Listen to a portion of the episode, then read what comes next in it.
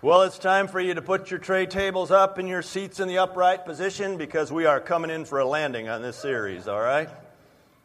The power of your life. We've been talking about it for a couple of months now. The power of your life. The power of your life. That as a result of you coming to faith in Jesus Christ, invested inside of you, the indwelling of the Word of God, the, the presence of the Holy Spirit is a power that's waiting to be released. The power of your life. You have this power living inside of you. King David has served as such a productive example for us, hasn't he, in this study and the way that God put power inside of him.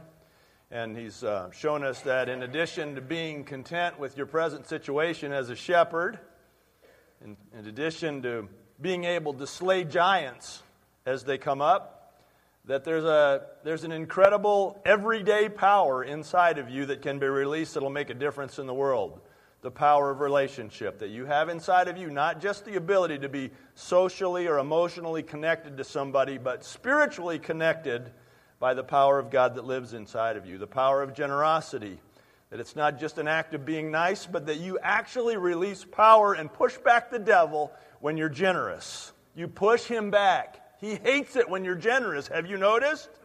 You push him back when you release the power of generosity, whether it be with your money, your stuff, or yourself, the power of generosity. We saw that David showed us that we have inside of us the power to do the right thing. That David had two opportunities to kill Saul, King Saul, who was trying to kill him, and he did the right thing. He held back and he did the right thing, and because he did the right thing, he exercised the power to do the right thing. Then power was released into his life. Power was released into his life, and you look at the life of King David, remarkably powerful. You have that power inside of you to do the right thing. And it's not just about doing the right thing for ethics' sake or morality's sake, but because when you do the right thing and when you give yourself to continuing to do the right thing, you release power. You release the power of God into your midst, into your circumstances. We saw last week, also through the life of King David, that we have the power to come back when we haven't done the right thing. And David, in spite of a life largely of always doing the right thing, he had on his record the sin of adultery, followed by the sin of murder to try to cover up the adultery. But we saw how resident inside of him, because of his relationship with God, was the power to come back. And that Psalm 51 was that authentic, sincere expression and confession of his heart. And he came back. He came back. And you can come back.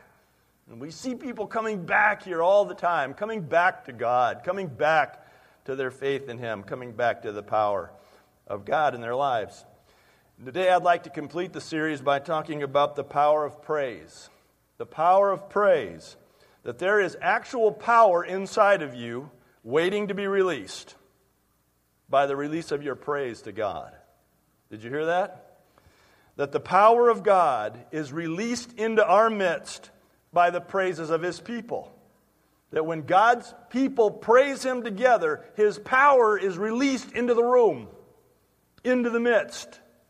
And the more people and the more authentic and the more exuberant the praise expression, the more power that is released. This is a truth of Scripture. We see it in the life of David. You'd have to say that David was a man of extreme praise, wouldn't you? Of the 150 Psalms in your Bible, in the middle of your Bible, David was responsible for 78 of them, more than half of them. Those songs of praise. Sometimes they start out as songs of desperation, don't they? Oh God, where'd you go? Why have you rejected us? Why have you burst forth upon us? And then by seven, eight verses later, he's going, Why are you downcast, O my soul? Rejoice, praise the Lord, right? And we see this process. He's a man of extreme praise, starting where he truly is, but going to the place where God truly is. David was always ready to give praise to God in any and every circumstance, whether he's on, in the palace, in the safety of the, the palace as king, or whether he's standing before the giant. He gave praise to God. He said to Goliath, You come against me with sword and javelin and spear, but I come against you in the name of the living God whose armies you have defied. Boom. And the release of that praise, the expression of the power of God, then the power of the Lord is released into his midst. There was a release of God's power in David's life as he consistently praised him. As he consistently praised him, there was a release of God's power. One of my favorite examples of the extreme praise of David is found in your Bibles in 2 Samuel chapter 6. How'd you know I was going there if you've been reading that part, right? I love this passage. 2 Samuel chapter 6. And what's happening in this passage, if you don't know where that is in your Bible, it's right there. Okay? I'm going to give that about 9 sixteenths of an inch from the beginning, all right? You got a lot left afterwards, so you're just getting going, just getting good. 2 Samuel chapter 6. This is the account of the Ark of the Covenant being brought back to Jerusalem. Now, the Ark of the Covenant, as many of you know, this was the central article of worship for the Jews. This was the central article of worship. This was the focal point. This is before Jesus. It's what they had to focus on before Jesus came released His Spirit so that we don't have to go to a central place and look at a central thing, but we can live in the company of Jesus. But it was before that. And so they had, as a shadow, if you will, as a, as a preview of the coming Christ, they had this Ark of the Covenant thing. And it was precious to them. And in the interim between the judges and king and their first king, there was a battle, and the Philistines took the Ark of the Covenant away from them, and they held on to it. Well, it was gone through the whole reign of King Saul. King David comes, what's the first thing, one of the first things he wants to do? Let's get that ark back. We know we can take Philistines, right? And uh, so he goes and he gets it back. And there's just a fascinating account of coming back, and they're bringing it on a cart, and some guys are kind of guiding the cart. One of the oxen stumbles, and uh, this guy named Uzzah reaches out his hand to steady the cart and God strikes him down. Man, is God confusing sometimes? God strikes him down for grabbing that cart.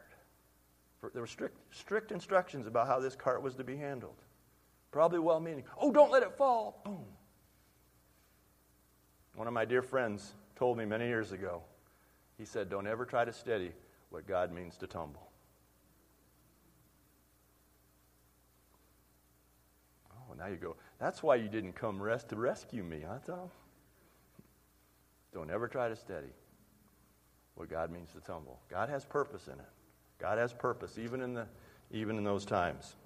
So, anyway, this goes on, and David has this discussion about, I'm not sure I want this ark thing. And he says, Yeah, you do. And he says, All right, let's get her home. And they had this way of taking every few steps and going, da da da, da da, and just worshiping and praising God. Well, by the time he gets near Jerusalem, he's stripped down to his ephod. Yeah, I'm saying. I like to think of a linen ephod as like a, a onesie for a grown up. Don't try to picture it right now. You'll, you'll never be the same if you do. Just put it out of your mind right now. But David, it says, he stripped all the way down to his linen ephod and he's praising God. He's rejoicing. He's rejoicing, extreme rejoicing. He gets back, and one of his, his first wife, Michal, daughter of King Saul, that's an interesting story. Saul gave him Michal to try to try to cause him to stumble, try to be treacherously gave his daughter to David to try to get to him, and it didn't work. See, when God's got you, try as you will. You may cause problems for a person, but you're not going to conquer them. You're not going to conquer them. And you're not going to be conquered when God has you right? So he's coming back, and Michal is in the window and sees him coming and goes, Oh my gosh, what is he doing now? He's dancing in his underwear. That's what he's doing. And he is, it's extreme praise time. And so she has this big problem. When David returned, verse 20, to home to bless his household, Michal, daughter of Saul, came out to meet him and said, Well, how the king of Israel has distinguished himself today. You ladies take classes in this kind of commentary, or does that just come naturally?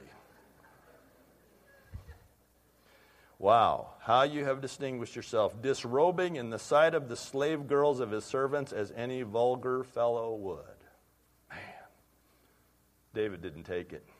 He said to Michal, It was before the Lord who chose me rather than your father, by the way, or anyone from his house when he appointed me ruler over the Lord's people Israel.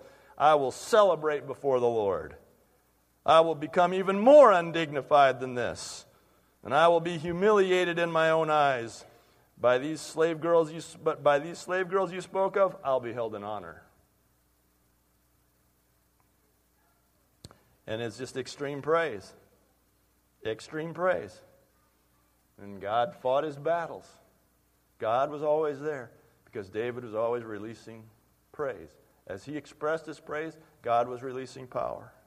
Another power example of, of this very same truth is in Second Chronicles chapter 20, if you want to start heading toward the back, not too far, half an inch or so. Second Chronicles chapter 20.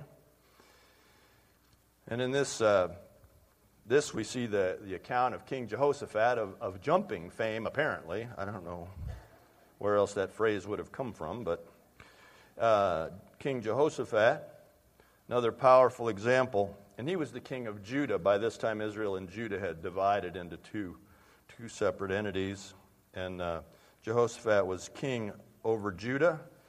And in verse, verse 1, after this, the Moabites and Ammonites, with some bunch of otherites, came to make war on Jehoshaphat.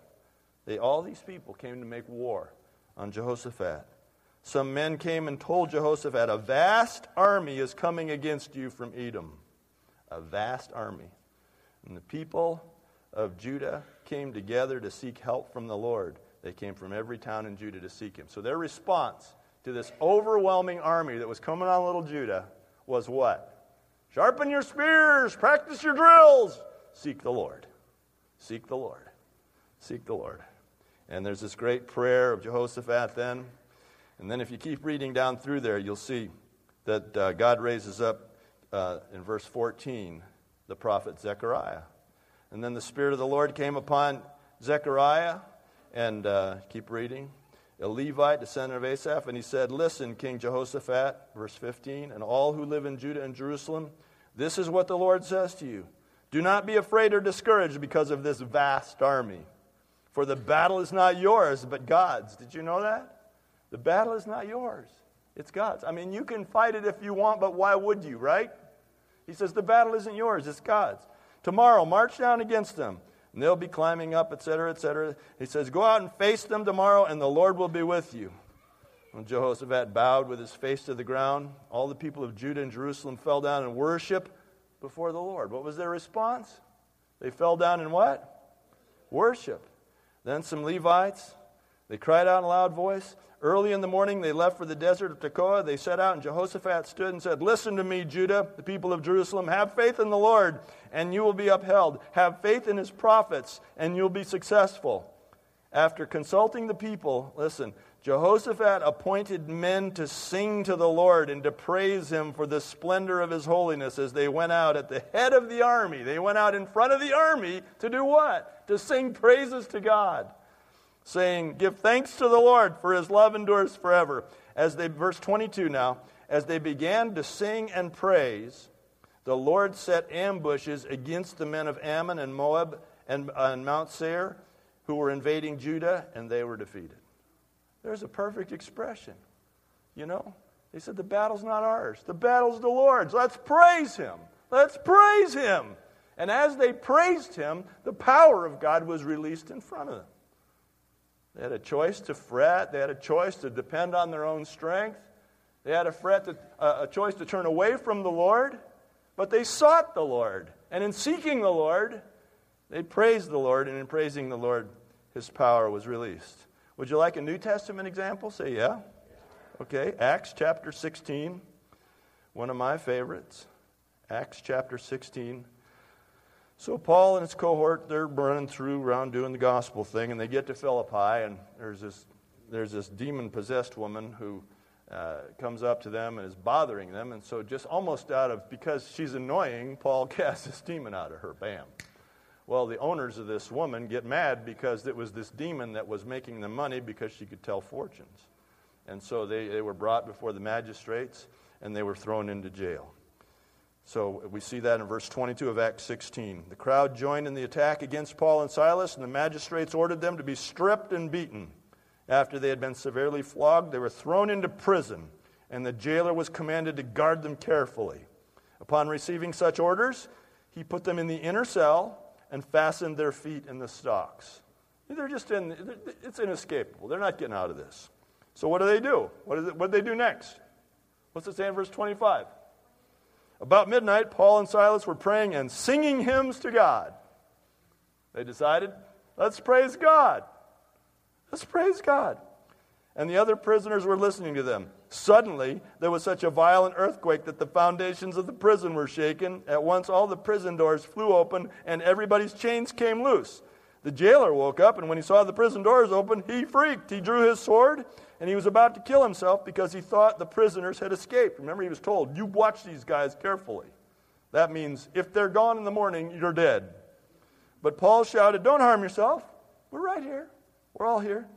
The jailer called for lights, rushed in, and fell trembling before Paul and Silas. He then brought them out and asked, Men, what must I do to be saved? Said, Believe on the Lord Jesus Christ, like everybody else. Goes home with him, has dinner with him, shares the gospel with his family. The whole family gets baptized. You see the power of God. Why was the power of God displayed? Because of the praise as they chose to praise God in the midst of that circumstance, they praised God, and the power of God was released, and the incredible thing happened. The incredible thing happened, including the power to save. Including the power, power to save. There's power from heaven waiting to be released in your life, and you hold the key. You hold the key. The key is praise. Repeatedly, you'll see this played out in the Bible. Praise God and His power shows up. Withhold your praise and fight your own battles. That's pretty much the deal, isn't it? Praise God and His power shows up. Withhold your praise. Resist praising God. You'll have to fight your own battles. Let me ask you this How well is that working out so far? You might say, well, why does it work like that? Here's my theory. Want to know my theory? Say, yeah, because I'm going to give it anyway. I was going to say, yeah. I think it works because, if there's a mechanism, because in praising God, we are stepping in to the fulfillment of our created purpose. And when we step into the fulfillment of our created purpose, then creation is set back in order. You know, sin came and interrupted the order of creation, right? And when we come to God through His Son Jesus Christ and then praise Him in any and every circumstance, then we are stepping back in to the very purpose for which we were created. The Bible says that God calls us out of darkness into his wonderful light that we may give him praise. Okay? When we do this, we're stepping into the created purpose, we're restoring the created order, and God's power is released, which was his intention on the earth the, from the beginning, right? And only sin interrupted that.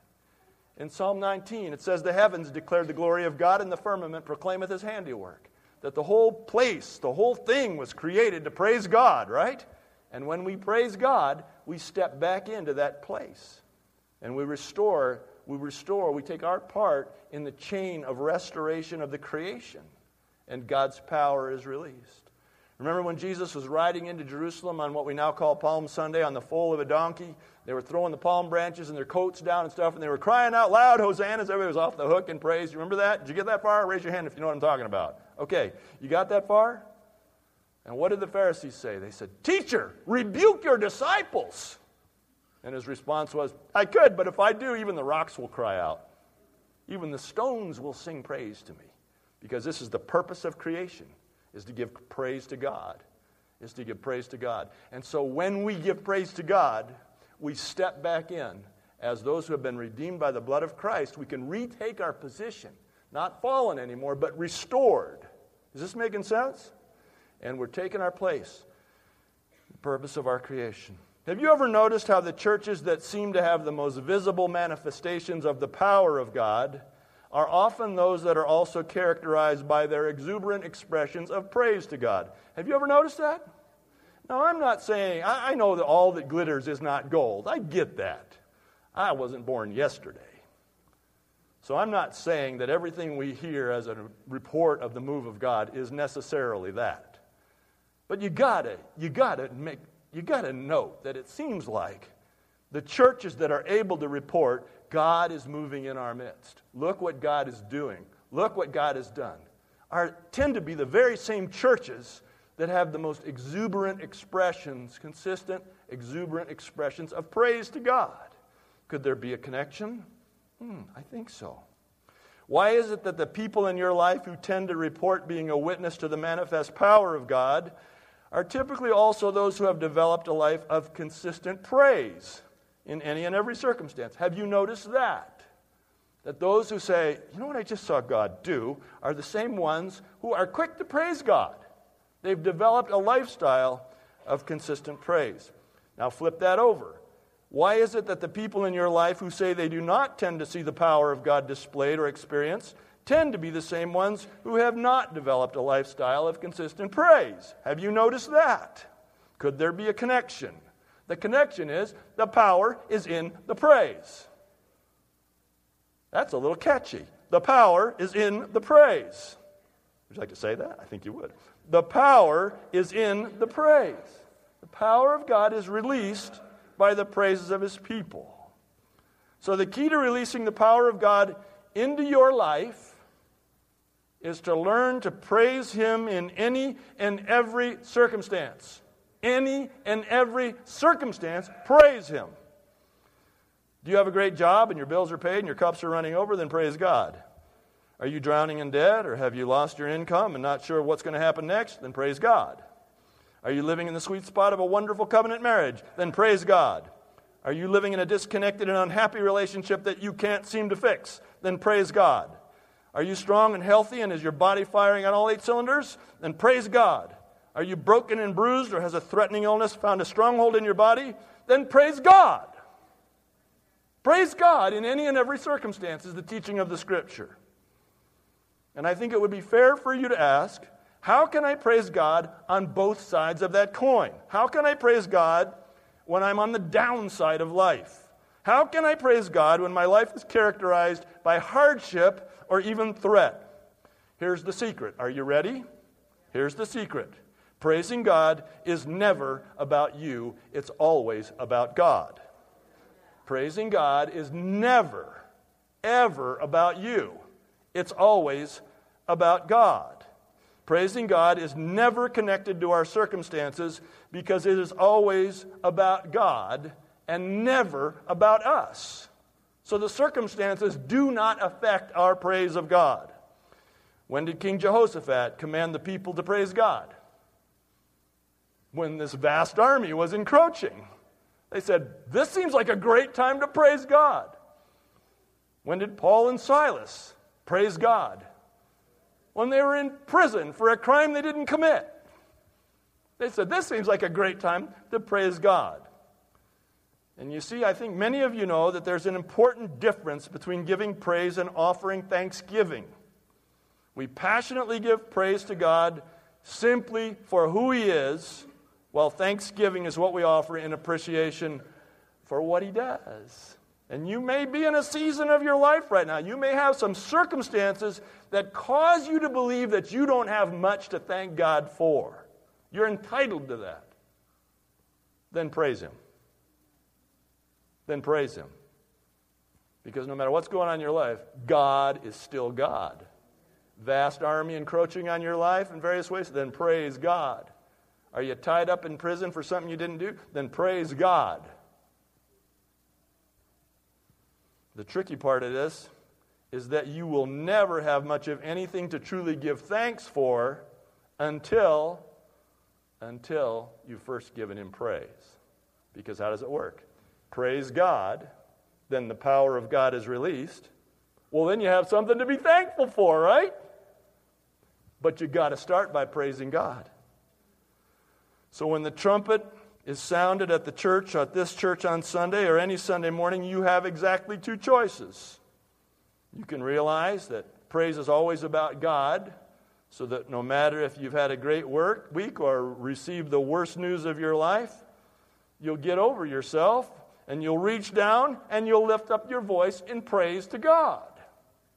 Or you can remain in your pride and effectively say, when God does what I want him to do, then I'll praise Him. You can shove your hands into your pockets and wait for this whole thing to be over with. Hope I'm funny along the way or something to make it entertaining. If you choose option one, then you will actually release the power of God into your circumstances. You'll release the power of God into your circumstances and into the circumstances of those you love and care about. You see, it's not just about you. But if you choose option two, then you are willfully rejecting the power of God from being released into your presence before you.